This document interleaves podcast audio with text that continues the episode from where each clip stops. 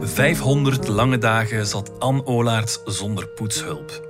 Gelukkig komt aan alle ellende vroeg of laat een eind en is de kraaknette redding in zicht. Haar redder heet trouwens Vladimir.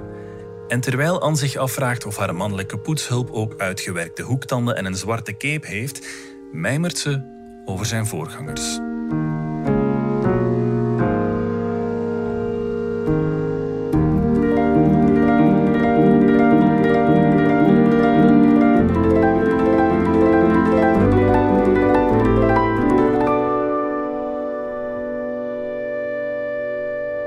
Ik heb een nieuwe poetsvrouw. Hij heet Vladimir.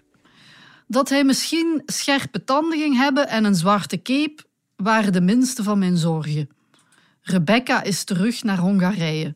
Ik zit al 500 dagen zonder poetsvrouw. Daarboven heb ik ervaring met bijzondere poetsvrouwen. Eline spande de kroon. Zij was vegan, biseksueel en deed aan bodybuilding. Mijn huishouden nam ze er nog wel bij. Ik heb haar een keer betrapt op Instagram. Ze stond met een onderbroek tussen haar billen te poseren in mijn badkamer. Kon me weinig schelen. Mijn hulpmiddelen op de wastafel kwamen tenslotte niet in beeld. Bovendien kon Eline strijken als een wilde en in ruil vergaf ik haar alles. Ook dat ze vond dat ik op haar moeder leek.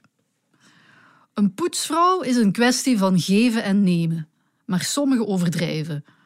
Zo riep hier eens iemand heel verontwaardigd uit: Who before cleaned here? Ik deed alsof ik het Engels niet verstond. En ik deed alsof ik me niet aangesproken voelde. Ik deed alsof ik iets belangrijks aan het doen was, terwijl ik gewoon een bericht stuurde naar de spondenligger. Wat denkt dat mens wel? Mij de les komen spellen in mijn eigen huishouden. In één voormiddag joeg ze er mijn hele collectie microvezeldoekjes door. En daarna kwam ze nooit meer terug. Sandy daarentegen was een aanwinst. Ze werkte snel en bemoeide zich nergens mee. Af en toe rookte ze een sigaret en daarbij staarde ze naar de haag van de buren. Ik bracht haar soms een kop koffie. Het koekje at ze nooit op. De peuken liet ze op de tafel staan. Soms regende het in haar asbak. Er hing een treurnis over Sandy. Ze was jong, maar ze had al duizenden dweilen uitgewrongen. Daarin zat hem het verdriet. Haar polsen waren om zeep, de puf was op. Tussenin kwam er iemand uit een land waar ze geen huishoudens hebben. Ik vond het beschamend, maar ik deed het toch. De poetsvrouw moest mijn besteklade schoonmaken. Gewoon omdat ik zelf een hekel heb aan mijn besteklade. Ze maakte er een puinhoop van. Ik had ook gevraagd om uit de slaapkamer te blijven. Maar toen ik thuis kwam, dreef er een eentje van twee washandjes op de bedspray. Voor de laatste vier dienstenchecks trok ze een kras in de vloer en zoog een hele kousenbroek op met de nilfisk. Mijn medelijden schoot tekort.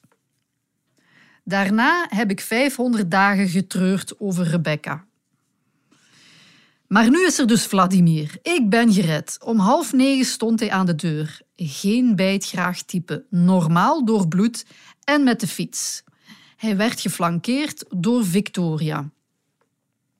Vladimir moet nog veel oefenen, zei Victoria. Daarom ben ik er vandaag bij. Vladimir volgde haar doorheen het huis en luisterde naar haar uitleg over mijn poetsgrief. Hun taal was dezelfde. Ze klonken met z'n tweeën toch een beetje zoals vampieren. Ik zit al 500 dagen zonder poetsvrouw, zei ik voorzichtig. Rebecca is terug naar Hongarije. Victoria suste. Komt allemaal goed, mevrouw. Vladimir gaat uw huis poetsen. Ik keek Vladimir vol verwachting aan en hoorde hoe hij mij probeerde te troosten. Zo vuil is uw huis helemaal niet, mevrouw. Of toch niet voor 500 dagen.